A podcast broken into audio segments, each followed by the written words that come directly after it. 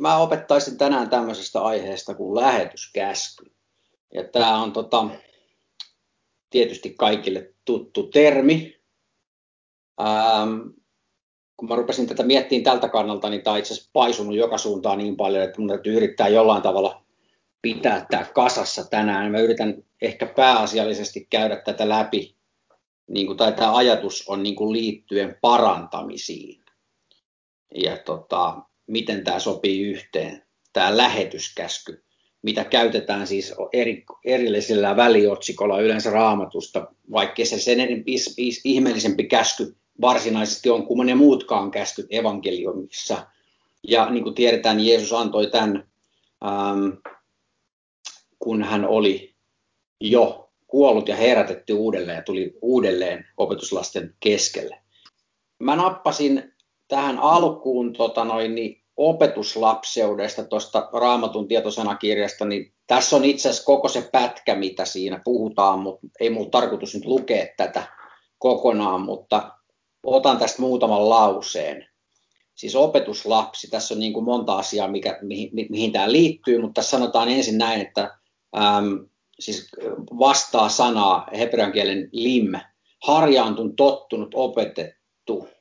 Ja, ja tota noin niin, sitten tässä toisessa kappaleessa sanotaan, että opetuslapsena olemiseen sisältyy kuitenkin enemmän kuin pelkästään oppiminen. Opetuslapsi ei ainoastaan ota vastaan opettajaltaan opetusta, joka koskee raamattua, Jumalan ilmoitettua totuutta, vaan tekee myös opettajansa opetuksesta ja esimerkistä oman uskonsa ja elämänsä ohjeen. Sitten sanotaan, että kolmannessa kappaleessa myös Jeesus näyttää käyttäneestä pitkälle kehittynyttä muistiinpainamismenetelmää, jota rabbinit käyttivät ja niin edelleen, mitä tässä sanotaan. Siis jos tätä opetuslapseutta katsotaan vanhan testamentin puolelta ja sitä ajatusta siis, mikä on vanhan testamentin puolella ollut rappien opetuslapsen tehtävä, niin se on ollut se, että tämä oppipoika oppii siis, hänestä tulee sellainen kuin siitä opettajasta, että hän voi jatkaa sitä opettajan työtä. Ja tämä on tietysti meillä nykyäänkin tämmöinen kisällioppipoika, kisällisysteemi, niin kuin, että on mestarioppipoika. Ja, ja, ja ihan samasta asiasta aina kysymys, kun opetetaan jotakuta. Että olisi tarkoitus, niin kuin, että se, ketä opetetaan, niin oppisi jotakin ja, ja se oppisi tekemään sitä asiaa, mitä opetetaan. Eikä ei ainoastaan esimerkiksi vaan puhumaan niistä asioista, vaan tekemään niitä asioita. Ja tässä on nyt paljon sitten tekstiä, te voitte lukea tätä sitten. Täällä viitataan Eliaan ja Elisaan, täällä viitataan profeettakouluihin, täällä viitataan äh, erilaisiin kouluihin, mitä on ollut, Gamaliel äh, ja niin poispäin. Eli siis on kautta raamatun ollut, ollut kouluja, on ollut profeettakouluja, kaikki ei välttämättä ole profeettoja heti ensimmäisestä minuutista, vaan se täytyy harjoitella kaikkia näitä asioita täytyy harjoitella ja näitä on harjoiteltu ympäri raamatun, se näkyy monenlaisissa tilanteissa. On ollut Jesajalla opetuslapsia ympärillä, niitä on ollut Johannes Kastajalla, niitä on ollut sitten Jeesuksella tietysti, niin kuin tiedetään. Ja sitä eteenpäin. Paavalin ympärille on kerääntynyt oppilaita, mitä hän on opettanut ja niin edelleen. Ja sitten kun päästään tähän varsinaiseen lähetyskäskyyn, mikä tulee tämän kaiken tekstin jälkeen täällä niin luetaanpas tästä nyt. Matteus 28, 16-20. Ja ne 11 opetuslasta siis, Iskariot ei ollut enää mukana, vaelsivat Galileaan sille vuorelle, jonne Jeesus oli käskenyt heitä mennä, heidän mennä. Ja kun he näkivät hänet, niin he kumartaan rukoilivat häntä, mutta muutamat epäilivät. Ja Jeesus tuli heidän tykönsä ja puhui heille ja sanoi, minulle on annettu kaikki valta taivaassa ja maan päällä. Menkää siis ja tehkää kaikki kansat minun opetuslapsikseni, kastamalla heitä isän ja pojan ja pyhän hengen nimeen, ja opettamalla heitä pitämään kaikki, mitä minä olen käskenyt teidän pitää. Ja katso, minä olen teidän kanssanne joka päivä maailman loppuun asti siis hänellä on, hänelle on annettu kaikki valta. No miksi hän ei itse sitten mene tekemään näitä tekoja? Ei kun hän sanoo, että te menette. Siis hän valtuuttaa tässä nämä opetuslapset tekemään sitä työtä, mitä hän teki. Hän valtuuttaa heidät menevään. Mutta miten se on mahdollista, että nämä 12 tai siis 11 opetuslasta tässä tilanteessa voisivat mennä tekemään kaikki kansat minun opetuslapsiksi. Niin sehän on siis täysin mahdoton tehtävä, kun he elääkin tietyn aikaa, ja vaikka eläisivät, vaikka sinä aikana ainoastaan pitäisi tehdä kaikki kansat opetuslapseksi, niin siinä ei kyllä näiden herrojen ihmisikä olisi riittänyt siihen, että he olisivat pystyneet joka ainoaseen kolkkaan painamaan tässä maailmassa tohonkaan aikaan, vaikka väkimäärä oli ihan eri mitä nykyään. Täysin mahdoton ajatus ajatella, että tämä käsky rajautuisi ainoastaan näihin henkilöihin.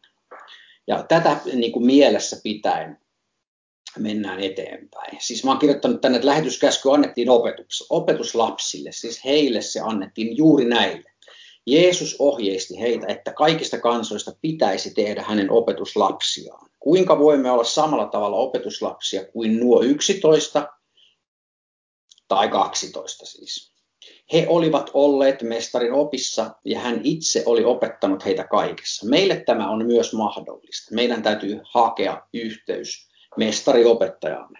No niin, siis kun he tekevät ö, opetuslapsiksi muita, niin sehän tarkoittaa siis sitä, että he ovat siis alkaneet opettaa ihmisiä ja kertoneet kaiken sen, mitä he tietävät, mitä heille oli opetettu, ja sitten olisi tarkoitus, että ne ihmiset opettaisivat sitä taas niille seuraaville ihmisille, sitten sitä seuraaville ja sitä seuraaville. Ja nyt kun me tiedetään, että heillä oli mestariopettaja paikalla koko ajan, kuka puhui heille ja opetti heitä, niin samalla tavalla tällä hetkellä, kun me olemme opetuslapsia, se ei ole mahdollista, mutta nyt on mahdollista, että Jeesus on meidän jokaisen henkilökohtaisena opettajana, siis kellon ympäri. Hän on aina käytettävissä. Eli meidän siis kapasiteetti tai mahdollisuus päästä opettajan oppi, oppiin on siis ihan mieletön. Jos ajatellaan, että monia asioita kun opetellaan, esimerkiksi vaikka jos haluaa vaikka opiskella kansalaisopistossa vaikka kreikkaa, niin niin ei siellä voi joka päivä istua aamusta iltaan sen opettajan pöydän ääressä. Kyllä siellä on aika ja sitten maksetaan maksut ja niin poispäin. Tai Jeesuksen kanssa, kun he oli, heillä oli rajattu aika kuitenkin, vaikka hän oli koko ajan heidän luonaan, niin, niin sekin aika loppui. Ja tota, meillä on nyt siis ihan milloin tahansa mahdollisuus mennä Herran eteen. Hän opettaa meille näitä asioita. Hyvä. Siis hän opetti opetuslapsiaan, tämä oli Israelin kansalle, mutta sitten hän myöskin sanoo, Johannes 10.16, minulla on myös muita lampaita, jotka eivät ole tästä lammastarhassa. Myös niitä tulee minun johdattaa ja ne saavat kuulla minun ääneni ja on oleva yksi lauma ja yksi paimen. Ja tiedetään, että Israelin kadonneet lampaat, hän on myös kaikkien meidän muiden, mikä selviää sitten myöhemmin, mutta niin kuin tiedetään, niin tässä vaiheessa Tämä kaikki on ollut hyvin peitettyä, koska hengellinen vastustajamme ei tiennyt tätä suunnitelmaa, että myös pakanat tulevat kanssaperillisiksi, joten niin kun, nämä on kaikki piilotettuja tänne ja sitä ymmärrystä ei ole ollut, vaikka se on raamatussa lukenutkin jo kauan ennen näitä tilanteita, niin profetaalisesti siellä, että se tulee pitämään paikkansa. Mutta Jumala on ö, kaikki valtias ja kun hän päättää, että joku ymmärtää jotain, niin joku voi ymmärtää jotain. Jos hän päättää, että kukaan ei ymmärrä mitään, niin kukaan ei ymmärrä mitään. Eli hän antaa siis ymmärrystä niin kuin hän tahtoo ja hän on piilottanut tämän asian pelastussuunnitelman juuri sen takia, että se toteutuisi. Okei, mennään eteenpäin. Lähetyskäsky annettiin siis opetuslapsille. Sitten he kuolivat ja sitä ei enää annettu raamatun mukaan muille. Onko siis näin? Onko lähetyskäsky siis vanhentunut? No ei ole. Me tiedetään jo, että tota, no, on, oikeastaan voisi sanoa, että on itsestään selvää. Ähm, kaikkihan tietää, että evankeliumi on semmoinen asia, mitä levitetään ja mitä kuuluu levittää eteenpäin. Sitä levitetään jatkuvasti. Kaikkihan sen tietää, se on itsestään selvää. No niin onkin, mutta katsotaan kohta, mikä muukin on itsestään selvää. Jeesuksen tarkoitus oli, että opetuslapset jatkavat sitä työtä, mitä hän teki. Kaikista kansoista tuli tehdä hänen opetuslapsiaan. Siis pakko on olla niin, että kaikki kansat ovat siis kaikki muutkin kansat ja kaikki ihmiset. On siis kaikki ihmiset joka puolella ja opetuslapsia täytyy olla silloin todella paljon. Se ei niin kuin onnistu enää ihan muutaman ihmisen voimin. No katsotaan, jatkuko tämä työ nyt sitten eteenpäin, koska nyt puhuttiin opetuslapsista, ja mitä sitten tapahtuu? Lähdetään menee eteenpäin. Apostoli. Mennään katsoa, mitä apostolien teoissa tämä homma rupeaa kehittyä. Apostolien tekojen toinen luku ja lähdetään 33. 18. jakeesta. Niin, niin Pietari sanoi heille, tehkää parannus, tai siis helluntaina, ja ottakoon kukin teistä kasteen Jeesuksen Kristuksen nimen syntien anteeksi saamiseksi, niin te saatte pyhän hengen lahjan. Sillä teille ja teidän lapsillenne tämä lupaus on annettu ja kaikille, jotka kaukana ovat, ketkä ikinä Herra meidän Jumalan kutsuu. Ja monilla muillakin, tässähän sen taas on sanottuna, ja monilla muillakin sanoilla hän vakaasti todisti ja hän kehotti heitä sanoen, antakaa pelastaa itsenne tästä nurjasta sukupolvesta, jotka nyt ottivat hänen sanansa vastaan ja kastettiin ja niin heitä lisääntyi sinä päivänä noin 3000 sielua. Ja he pysyivät apostolin opetuksessa ja keskinäisessä yhteydessä ja leivän murtamisessa ja rukouksissa. Ja jokaiselle sielulle tuli pelko ja monta ihmettä ja tunnustekoa tapahtui apostolien kautta. Pidetään tämä edelleen mielessä, kun ajatellaan sitä, että kun Jeesus käski myös opetuslapsia ja sanoi, että parantakaa sairaita, niin päättyykö se siihen, että ne opetuslapset, pelkästään juuri ne teki sitä. Jae 44. Ja kaikki, jotka uskoivat, olivat yhdessä ja pitivät kaikkia yhteisenä. Ja he myivät maansa ja tavaransa ja jakelivat kaikille sen mukaan, kuin kukin tarvitsi. Ja he olivat alati joka päivä yksimielisesti pyhäkössä ja mursivat kodeissa leipää ja nauttivat ruokansa riemulla ja sydämen yksinkertaisuudella, kiittäen Jumalaa ja ollen kaiken kansan suosiossa.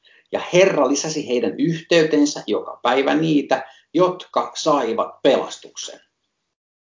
Herra siis lisäsi ja koko ajan tuli uusia ihmisiä uskoon, eli tämä työ oli lähtenyt eteenpäin. Herra lisäsi, hän oli siis mukana tässä hommassa, hän oli sanonut menkää ja tehkää. Sitten hän, niin me tiedetään, että hän oli jo kuollut ja nous, nostettukin siinä vaiheessa, kun hän näitä käskyjä antoi. Ja tämä jatkuu tämä työ. Ja nyt me nähdään, kuinka tämä on lähtenyt tässä kasvamaan. Ihmisiä tulee uskoon, he saavat pyhän hengen apostolit siis jatko tätä työtä. Mutta sitten työ jatkui myös Paavalin kautta. Paavali ei ollut Jeesuksen opetuslapsi suoranaisesti, kuten esimerkiksi nämä 12. Ähm, me tiedetään, että, että Paavali, Paavalin hommat varsinaisesti alkoi paljon myöhemmin. Hän vainos ensin ja sitten meni pitkät ajat ennen kuin hän, hän alkoi tekemään niitä, niitä tekoja. Ja katsotaanpas, mitä täällä sitten tapahtuu. Nimittäin kun, jos Paavali ei kuulu niihin opetuslapsiin varsinaisesti, kenelle annettiin se käsky, niin silloinhan hän on tavallaan ulkopuolella oleva esimerkki. Sitä mä tästä ajan nyt niin takaa. Apostolien teot 14. Ja tässä lukee näköjään 21, mutta lähdetäänkin kuitenkin näköjään jakeesta 19. Okei, mutta sinne tuli Antiokiasta, ja Ikoniinista juutalaisia, ja he suostuttivat kansan puolellensa. He kivittivät Paavalia ja raastoivat hänet kaupungin ulkopuolelle, luullen hänet kuolleeksi. Toi sana luulen on muuten semmoinen sana, mikä on päätellä jotakin, että joku on tapahtunut. Hän on siis päätellyt hänet kuolleeksi. Ja me tiedetään, että kivittäminen on semmoinen, että, että tota siitä kyllä ei hengissä niin vaan selvitä. Varsinkin se kiukku voidaan ajatella, mitä mikä Paavalia kohtaan on ollut, kun häntä on tota, juutalaiset kivittänyt, niin kyllä ne on heittänyt sitä niin kovaa, että ne on varmasti havainnut hänet kuolleeksi. Mä olen aivan varma, että jakeessa 20, 20 kun jatketaan, tässä sanotaan, mutta kun opetuslapset, siis opetuslapset, heitä oli täälläkin taas. On mainittu sana opetuslapset myöhemminkin kuin pelkästään niiden 12 aikana. Mutta kun opetuslapset olivat kokoontuneet hänen ympärilleen, nousi hän ja meni kaupunkiin. Eli aika äkkiä nousi siitä tilanteesta, kun, kun oli just kivitetty kuoliaksi. Ja seuraavana päivänä hän lähti Barnabaan kanssa Derbeen ja julistettuaan evankeliumia siinä kaupungissa ja tehtyään monta opetuslapsiksi, he palasivat Lystraan ja Ikonioniin ja Antiokiaan. Siis opetuslapsia tehdään täällä nyt koko ajan niin kuin Jeesus sanoi ja edelleen ollaan menty koko ajan sen, sen opetuslapseuden ulkopuolelle, mikä oli se alkuperäinen 12. Sitten mennään vähän pitemmälle apostolien tekoihin. Hypätään vähän kauemmas. Apostolien teot 21 ja lähdetään jakeesta kahdeksan. Mutta seuraavana päivänä me lähdimme sieltä ja tulimme Kesareaan, jossa menimme evankelista Filippuksen tykö, joka oli yksi niistä seitsemästä ja jäimme hänen tykönsä Ja hänellä oli neljä tytärtä, neitsyttä, joilla oli profeetoimisen lahja. Siellä me viivyimme useita päiviä. Niin tuli sinne Juudeasta eräs profeetta nimeltä Agabus. Ja tultua meidän luoksemme hän otti Paavalin vyön, sitoi sillä jalkansa ja kätensä ja lausui. Näin sanoo pyhä henki. Sen miehen, joka vyö tämä on, juutalaiset näin sitovat Jerusalemissa ja antavat pakanain käsiin. Kun sen kuulimme, pyysimme sekä me että ne, jotka siellä asuivat, ettei hän menisi Jerusalemiin. Silloin Paavali vastasi ja sanoi, mitä te teette, kun itkette ja särjette minun sydäntäni, sillä minä olen valmisin ainoastaan käymään sidottavaksi, vaan myöskin kuolemaan Jerusalemissa Herran Jeesuksen nimen tähden. Ja kun hän ei taipunut, niin me rauhoituimme ja sanoimme, tapahtukoon Herran tahto.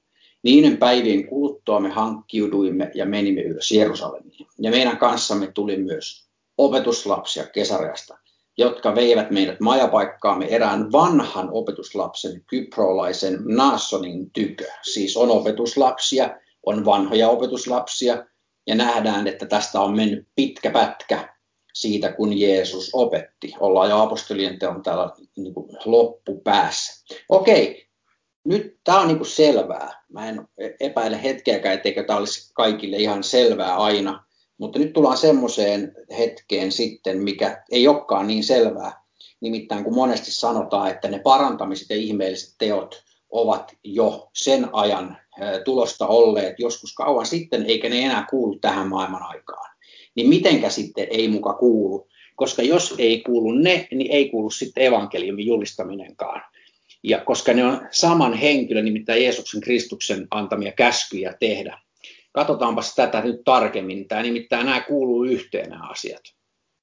Mä laitan tämmöisen väliotsikon tänne kuin lähetyskäskyn täydennystä. Matteus 10 ja lähdetään jakeesta 1. Ja hän kutsui tykönsä ne 12 opetuslastaan ja antoi heille, siis näille 12 vallan ajaa ulos saastaisia henkiä ja parantaa kaikkinaisia tauteja ja kaikkinaista raihnautta. Ja nämä olivat niiden 12 apostolien nimet. Tässä on nyt oikein lueteltu, että varmaan sitten, ja nyt luetaan vaan nämä nimet, niin voidaan olla vakuuttuneet, että me emme kuulu tähän listaan. Ensimmäinen oli Simon, jota kutsuttiin Pietariksi, ja Andreas hänen veljensä. Sitten Jaakob, Sebedeuksen poika, ja Johannes hänen veljensä. Filippus ja Bartolomeus, Tuomas ja Matteus, Publikaani, Jaakob, Alfeuksen poika ja Leppeus, lisänimellä Taddeus. Simon Kananeus ja Juudas Iskariot sama, joka hänet kavalsi. Nämä 12 Jeesus lähetti ja käski heitä sanoen, älköön tiene viekö pakanain luokse, älkääkä menkö mihinkään samarialaisten kaupunkiin, vaan menkää ennemmin Israelin huoneen kadonneiden lammasten tykö, eli sinne heidät ohjattiin. Ja missä kuljette, saarnatkaa sanokaa, taivasten valtakunta on tullut lähelle. Parantakaa sairaita, herättäkää kuolleita, puhistakaa pitallisia, ajakaa ulos riivaa ja lahjaksi olette saaneet, lahjaksi antakaa. Eli tässä annettiin käsky opetuslapsille, niille 12, mennä Israelin huoneen, kanon, Israelin huoneen kadonneiden lammasten tykö ja parantaa heitä ja herättää kuolleista ja niin poispäin. Hän antoi heille vallan. Ja tällä perusteella voidaan tietysti ajatella, että, että ne 12 tekisi se tohon aikaan tuolla noille ihmisille, joten se ei enää ole voimassa. No sillä perusteella, kun tuosta katsotaan, niin joo, mennään eteenpäin. Markus 16. Ja sieltä puuttuu kaksoispiste nyt sitten. Pitäisi olla 16 ja kaksoispiste. Luku 16. Ja lähdetään jakeesta 15. Ja hän sanoi heille, menkää kaikkeen maailmaan ja saarnatkaa evankeliumia kaikille luoduille. Hän siis sanoi tämän, kun hän oli jo herätetty kuolleista. Joka uskoo siis kaikkeen maailmaan, ei vaan Israeliin vaan kaikkeen maailmaan. Miten nämä olisi voinut mennä sinne kaikkeen maailmaan, kun niitä oli vaan nämä henkilöt? Ei, ei ne olisi mitenkään pystynyt kaikkeen maailmaan menemään, riitä aika. Joka uskoo ja, se kast, ja kastetaan, se pelastuu, mutta joka ei usko, tuomitaan kadotukseen. Selvää puhetta. Ja nämä merkit seuraavat niitä, jotka uskovat. Minun nimessäni he ajavat ulos riivaa ja puhuvat uusilla kielillä.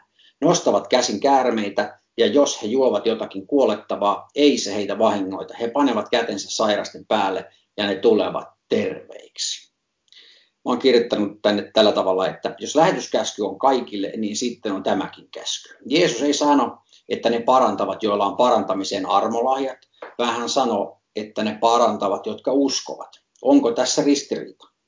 No ei ole. Me ö, olemme kuulleet paljon opetusta, Heikki on opettanut paljon korintolaiskirjeistä.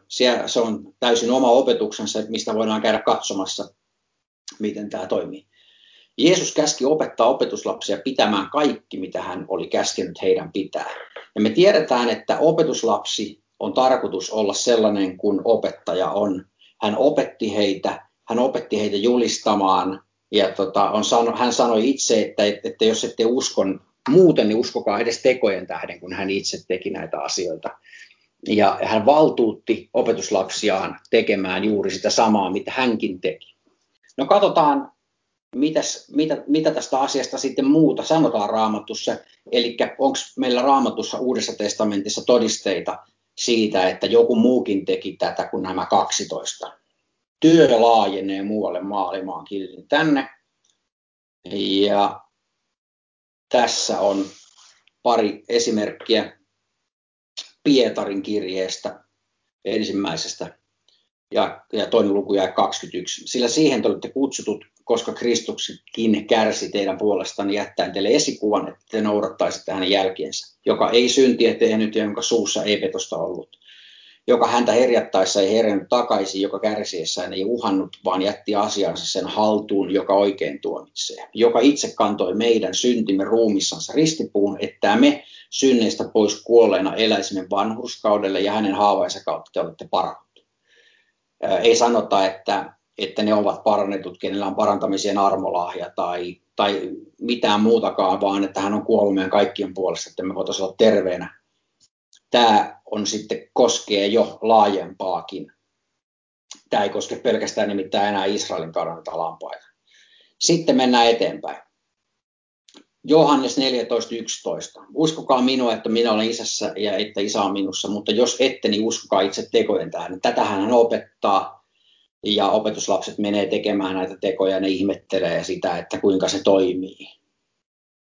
Totisesti, totisesti minä sanon teille, joka uskoo minuun, myös hän on tekevä niitä tekoja, joita minä teen ne suurempiakin. Kun ne ovat, hän on tekevä, sillä minä menen isäntyykö. Siis kuka on tekevä niitä tekoja? Koskeeko tämä meitä? Joka uskoo tässä sanotaan. Hän on tekevä niitä tekoja. Hän tekee niitä tekoja. Hän siis parantaa. Hän herättää kuolleista. Nämä kaikki on täällä. Eli kohta esitetään kysymys tässä, että mikä sitten estää, etteikö näitä tapahdu. Um, eli ketä tämä koskee? Koskeeko tämä meitä? Koskeeko tämä vain apostoleita, eh, opetuslapsia, anteeksi? koska me tiedetään, että hän puhuu täällä evankeliumin aikaa, hän opettaa Israelissa ja siellä on opetuslapset ympärillä, ne 12 plus isompikin joukko, mutta onko tämä nyt vaan heitä koskevaa opetusta? Katsotaan eteenpäin. Apostolien tekojen 10. luku kertoo Pietarista, kuinka hän sai näyn siitä, että evankeliumi tuli julistaa myös pakanoille. Hän saarnasi Korneliukselle tätä saamaansa ymmärrystä Herralta me tiedetään apostolien tekojen 10 luvun tarinat tästä Cornelius-tarinasta, joten mä en lue sitä nyt ajan säästämiseksi kokonaan, mutta mä luen pari, pari jaetta sieltä. Tiedetään, että Cornelius sai näyn hakea Pietarin luokseen. Pietari näki näy, missä hän söi epäpuhtaita ja Herra puhui hänen kanssaan. Ja tota, sitten hänet kutsutaan, hän menee sinne Korneliuksen luokse ja hän siellä sitten puhuu ja katsotaan muutama jae, mitä hän puhuu siellä. Kymmenes luku, jae 34. Niin Pietari avasi suunsa ja sanoi, nyt minä totisesti käsitän, ettei Jumala katso henkilöön, vaan että jokaisessa kansassa se, joka häntä pelkää ja tekee vanhurskautta, on hänelle otollinen. Sitten mennään eteenpäin, jae 44. Kun Pietari vielä näitä puhui, tuli pyhä henki kaikkien päälle, jotka puheen kuulivat.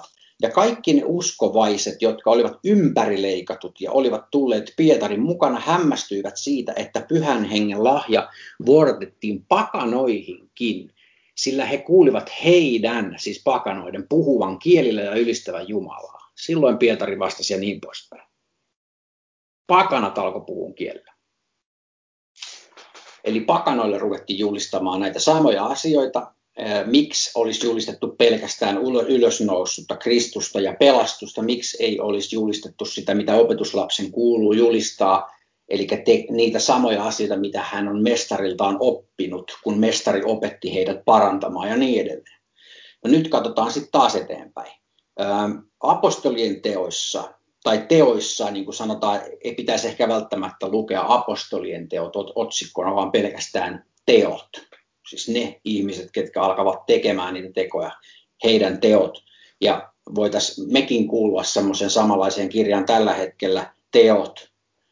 Ja jokainen voi kirjoittaa vaikka omaa muistikirjaa, mitä tapahtuu omassa elämässään, kun me vaellamme näiden kaikkien totuuksien mukaan, mitä raamattuun on kirjoitettu. Eli mitä alkoi tapahtumaan Jeesuksen kuolemisen jälkeen, kun hän valtuutti ihmiset sillä voimalla, mikä hänelle oli annettu, niin kuin me luettiin. Okei, katsotaan eteenpäin. Apostolien teoissa, tai teoissa siis, viimeinen parantamiskertomus on 28. luvussa. Suomen kieli on joskus vaikea.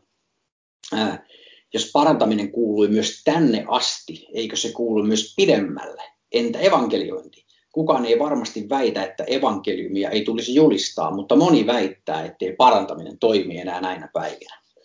Okei, katsotaan 28, 1-10. Kun olimme pelastuneet, niin me sitten saimme tietää, että saaren nimi oli Melitä. Muistetaan tämä haaksirikko-tarina. Ja sen asukkaat osoittivat meille suurta ystävällisyyttä. He sytyttivät nuotia ja ottivat meidän kaikki sen ääreen, kun oli ruvennut satamaan ja oli kylmä.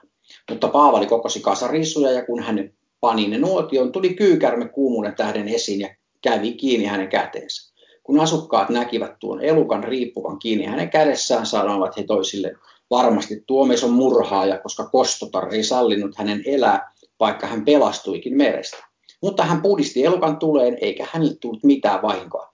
Hetkinen, ihan niin kuin Markuksessa olisi ollut tästä maininta, kyykäärmeestä. Paavali ei ollut moksiskaan tästä tilanteesta. Hän hän tiesi kyllä, mitä hänelle on luvattu ja mitä Jeesus Kristus on luvannut. Hän ei tämmöisestä asiasta ollut moksiskaan, eli hän toteuttaa tässä, niin kuin me voidaan nähdä, juuri sitä, mitä Jeesus sanoi siellä Markuksessa, luvussa 16. Ja 6. Ja he odottivat hänen ajettuvan tai äkisti kaatuvan kuolleena maahan, mutta kun he olivat kauan odottaneet ja näkivät, ettei hänelle mitään pahaa tapahtunut, muuttivat he mielensä ja sanoivat hänen olevan Jumalan.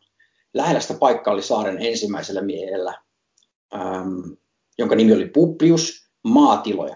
Hän otti meidät vastaan ja piti meitä ystävällisesti kolme päivää vierainansa. Ja Publiuksen isä makasi sairaana kuumeessa ja punataudissa ja Paavali meni hänen luoksensa, rukoili ja pani hä- kätensä hänen päälleen ja paransi hänet. Siis Paavali paransi hänet. Tässä sanotaan, että Paavali paransi hänet kun tämä oli tapahtunut, tulivat muutkin sairaat, mitä saarella oli, ja heidät parannettiin.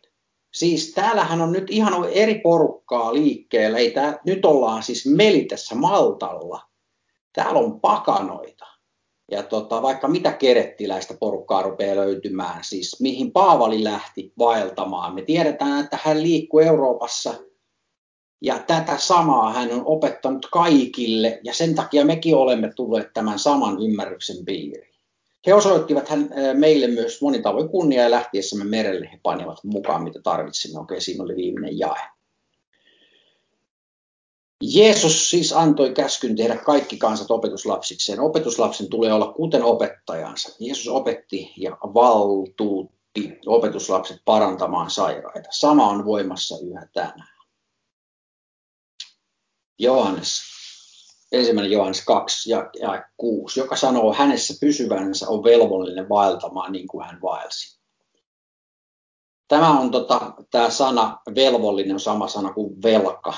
Tätä on käytetty muistaakseni 11 kertaa, jos en väärin muistan, niin, niin Uudessa testamentissa tietysti ja, ja, ja näitä esimerkiksi vertauksia, missä puhutaan, että oli tämä kuningas antoi velat anteeksi miehelle ja sitten hän näki palvelijansa ja, ja tämä palvelija oli tälle miehelle velkaa ja sitten hän vaati omaansa siltä ja, ja joutui taas kuninkaan eteen siksi, kun ei itse kohdellut ja toista niin kuin kuningas oli kohdellut tätä palvelijansa, eli, eli tota, tätä velallistaan. Niin tämä velka, me olemme velassa vaeltamaan niin kuin hän vaelisi, velvollisia vaeltamaan. Mutta tämä on sydämellistä velallisuutta tässä tilanteessa, koska me tiedetään, että Jeesuksen esimerkki ei ole pelkästään, että mennään ja parannetaan ja julistetaan jotain sanomaa ja sitten siirrytään ihmiseltä toiselle, vaan hän myös käski rakastamaan lähimmäistään, mikä on se kaikista, kaiken pohja siellä. Eli kun me opimme tuntemaan hänet, niin, niin se rakkaus on se moottori, mikä saa meidät myötätuntoon muita ihmisiä kohtaan, että me haluamme tarjota heille sitä, mitä me olemme itsekin saaneet. Ja, ja sitä, sitä työtä me olemme jatkamassa siis yhä tänä päivänä. Ja, ja tota, tämä, mitä Jeesus opetti, niin se on niin hyvin äh, monitahoinen juttu, tai miten hän vaelsi, ja me olemme velvollisia vaeltamaan. Se on hyvin ähm, laaja asia, mutta me tiedetään, että hän oli myös kuulijainen isälleen, hän kuuli isän äänen, kuunteli mitä isä sanoi, ja meidän tulisi tehdä taas sama. Me kuuntelemme pyhän kautta, mitä Jeesus Kristus meille sanoo, ja meidän pitäisi tehdä niin kuin hän sanoo meille. Mutta se pointti, niin kuin varmasti jo ymmärsittekin, niin on se, että miksi mä halusin ottaa tämän tänään esiin, on se, että kun sanotaan, että sairaiden parantaminen ei kuulu tähän päivään välttämättä, ja se nimittäin aivan varmasti kuuluu. Tässä on tota noin, niin, mä itse nyt niin kun, näiden ehkä viikon kahden aikana herännyt tähän asiaan jotenkin eri tavalla kuin koskaan aikaisemmin. Herra on puhunut mulle tästä asiasta aika rajusti. Hän on puhunut mulle itse asiassa tästä asiasta monta vuotta, mutta syystä tai toisesta mä en ole niin kuin varsinaisesti lähtenyt siihen. No mun on tarvinnut henkilökohtaisesti saada se suhde häneen, että mä myöskin löytäisin sen rakkauden, minkä kautta mä voisin sitten jakaa ihmisille ihan oikeasti jotain muutakin kuin vaan, että jonkun jalka paranee ja sitten niin kuin se siitä vaan että siihen liittyy paljon muutakin ja me tiedetään, että siihen liittyy pelastuminen ja kaikki, kaikki sen ihmisen hyvä, niin kuin huolenpito ja kaikki mahdollinen siihen liittyy. Mutta sitä, sen takia mä puhun tästä, että mä oon nyt katsonut Herran esimerkki, Herra, Herra sanoi mulle, että ala etsimään internetistä parantamistodistuksia joka päivä. Ja mä oon katsonut niitä nyt siis aivan hirvittävät määrät erilaisten ihmisten toimintaa eri puolilla maapalloa. Ja yhteinen piirre on niille sama. Ne menee Jeesuksen Kristuksen nimessä, ne koskee siis vaikka minkä näköisiä ihmisiä. On sokeita, on kuuroja, on rampoja, on pyörätuolipotilaita, on selkäkipu, jalkakipu, eri pituisia jalkoja ja, ja tota noin, niin vaikka mitä. Ja aina tapahtuu se, että ne ihmiset paranee. Ja nämä ihmiset, ketkä julistaa tätä parantamista, niin ne tietää, että se tapahtuu. Ja sitten on mielenkiintoista myös nähdä, että on ryhmiä, missä joku opettaa sitä asiaa. Sitten heillä on mukanaan joku, joka ei vielä ole niin kokenut. Laittaa kätensä sairaan päälle ja se ei tuukaan terveeksi. Yrittää uudestaan, yrittää uudestaan. Opettaja antaa ehkä neuvoja siinä. Sitten itse kun hän koskee siihen ihmiseen, se tuleekin terveeksi. Ja tätä asiaa mä oon miettinyt paljon ja tota, tullut siihen tulokseen, että kun me tiedetään, että opetuslapseuteen liittyy harjoitteleminen, niin miten me voitaisiin oppia niitä asioita tekemättä niitä. Ja nyt kun Herra on ruvennut esimerkiksi mua henkilökohtaisesti tässä asiassa nyt jatkuvasti vaivaamaan, niin mä tiedän, että se tarkoittaa sitä, että mun täytyy ruveta tekemään sitä. Ja harjoittelemaan sitä ja harjoittelemaan ja harjoittelemaan, koska me tiedetään, että me ollaan herätyksen kynnyksellä. Meidän täytyy tunnistaa, mikä arvovalta meillä on Kristuksessa. Meidän täytyy to- elää sen mukaisesti niin kuin meille on neuvottu ja, ja tehdä näitä asioita. Ja tota, näitä esimerkkejä on niin paljon. Niitä voisi lukea niitä kirjoja. Mä olen lukenut nyt John G. Lakein kirjaa parantamisesta 1900-luvulla, kun hän liikkui tuolla. Ja hän oli Afrikassa parantamassa siis ihmisiä malariasta ja, ja tota, isorokosta ja vaikka missä. Hän oli niiden ihmisten keskellä ja rukoili siellä ihmisten puolesta ja hän ei koskaan sairastunut itse niihin tauteihin, vaikka hän kantoi niitä mätäpaiseisia ihmisiä huoneesta toisiin ja vei, hautas niitä ja polttia vaikka mitä. Ja hänen vaatteensa oli aivan karmeessa kunnossa, kun oli roiskahtanut hänen päälleen ne kaikki tämmöiset niin kuin, mitä rokossa on semmoisia iholat, niitä rakkuloita, ne oli puhjennut ja hän pesi kylmässä vedessä iltasin vaatteitaan joessa. ja sitten ne oli lähestulkoon samannäköiset tietysti ne vaatteet, millä hän nukkukin sitten, niin samanlaiset seuraavana päivänä hän jatkoi ja tuhansia tuhansia ihmisiä myöskin rukouksen kautta parantui, mutta ei hän itse koskaan sairastunut. Hän piti kiinni siitä, että tämä on totuus. Me ei, hänen haavojensa kautta me olemme parannetut. Ja hän ei antanut sitä koskaan periksi niin kuin sentin niin kuin sadasosaakaan, tuhannesosaakaan. Ei siis promilleakaan antanut periksi siitä totuudesta koskaan ikinä. Ja hänen kättensä kautta on parantunut mun käsittääkseni siis, en tiedä nyt onko eniten ja tarviiko niitä nyt laskea, mutta siis ihan järjettömät määrät. Koska hän oli niin itsepäinen, että piti kiinni sitä, mitä raamatussa lukee.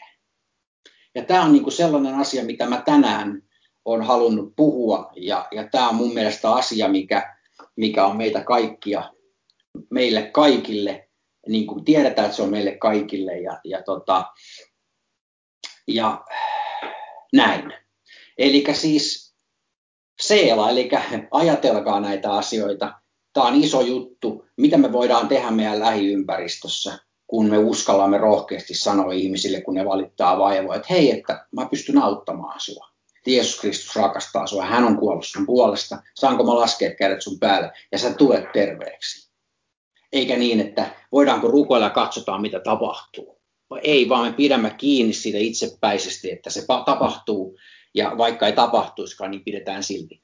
Ja ennen kuin mä lopetan, niin mä haluan kertoa todistuksen siitä, kun mä tota noin, olin viime viikolla töissä, ja mulla oli kollegalla sitten selkäkipuja, ja meidän piti tota, soittaa konsertti seisten, paitsi mun sellistinä tietysti, mutta muiden oli tarkoitus. Meillä oli tämmöinen pienkokoonpano konsertti, missä oli neljä, neljä ihmistä, ketkä olisi voinut seistä ja yksi istuva soittaja, eli minä. Ja tämä yksi rouva sitten, hänellä oli selkäkipuja ja, ja tota, ennen kuin mä tapasin hänet siinä tilanteessa, että hän valitti mulle sitä vaivaa, niin Herra oli jo sanonut mulle, että hänen toinen jalkansa on sentin, toista jalkaa lyhyempi. Ja, ja tota, sitten kun hän sanoi, mä kysyin, että mikä sulla siinä selässä nyt sitten on, niin hän sanoi, että, että ei hän tiedä, mutta että se on vaivannut joitain vuosia, vaivaa silloin tällöin, ja hänen toinen jalkansa on toista sentin pitempi tai toinen lyhyempi. Ja, ja tota, mua nauratti se hirveästi. Mä sitten kysyin häneltä suoraan, että voidaanko rukoilla sitä asiaa, ja tota, hän antoi luvan, ja sitten me pidettiin paussia siinä kohtaa. Mä otin sitten hänen jalat syliin ja näin, että ne on niissä on sentti heitto, komensin sitä jalkaa kasvamaan, eikä se kasvanut. Mä komensin ehkä viisi kertaa. Mä en nähnyt sen kasvamaan. Mä, to, kauheasti mä niin rupesin kuvittelemaan ainakin se olisi kasvanut, mutta mä en nähnyt sen kasvavan. Ja, ja tota, sen jälkeen mä rukoilin muuten hänen puolestaan, kuulin vähän syitäkin ehkä siitä, mitä, mistä voisi olla kysymys hengellisestikin, että hänellä oli kipuja, rukoilin ja uudestaan komensin sitä jalkaa vielä, otin uudestaan ne jalat. En nähnyt sen jalan mielestäni kasvavan. Se selkä tuli aavistuksen paremmaksi ja mä en ole nähnyt sitä rouvaa sen koommin. Ja mä tiedän, että hän olisi halunnut nähdä sen ihmeen ää, tapahtuvan, mutta se ei tapahtunut niin kuin hän ajatteli. Ja tota, se ei tapahtunut niin kuin mä ajattelin. Mä, mä olin aivan varma, että se jalka hyppää sieltä sen sentin, niin kuin mä oon nähnyt myös livenä tapahtuvan muutamia kertoja, mutta se ei tapahtunut. Ja saman, samana päivänä mä hakkasin päätäni seinään sen asian kanssa niin kauan, kun mä päätin, että mä jatkan niin kauan, että mä näen, että ne, ne, ne hyppii ne jalat suoraksi. Koska mä oon nähnyt muidenkin tekevän sitä. Minä en aio antaa periksi. Tungen pääni joka paikkaa, missä on mahdollisuus harjoitella tätä asiaa. Ihan sen takia, että mä haluan oppia. Mun pitää kasvattaa mun omaa uskoa, koska mä tiedän, että se ei ole Jeesuksesta kiinni hänen tahtonsa on parantaa ihmisiä. Hän ei koskaan sanonut kenellekään, kuka tuli hänen luokseen, että hän ei suostu parantamaan. Hän paransi kaikki, ketkä hänen luokseen tuli. Tämä rouva antoi luvan koskea itseensä ja rukoilla ja parantaa. Joten se ei ole Jeesuksesta kiinni, se ei ole sitä rouvastakaan kiinni, se on minusta kiinni. Mä olen aivan varma siitä. Tai oli syyllistä, hän ei välttämättä tarvitse etsiä, mutta, mutta tota noin, niin se, niin kuin niin, opetuslapsi opettelee asioita ja, ja, tota, ja minä opettelen sitä nyt ja mulla on mestari opettaja mun vierellä koko ajan, mikä lupas mulle, että hän on mun kanssa, kun mä teen näitä asioita, joten hän opettakoon mulle, miten se tapahtuu ja että mä saan siinä peräänantamattomuutta. Ja mä edelleen uskon tämän rouvan puolesta, että vaikka mä en ole nyt häntä nähnytkään, niin kyllä siellä tapahtui asioita ja mä oon ihan varma, että se selkä tulee terveeksi. Mutta ei se välttämättä tapahtunut siinä hetkessä, mutta se tulee tapahtumaan, siitä minä pidän kiinni.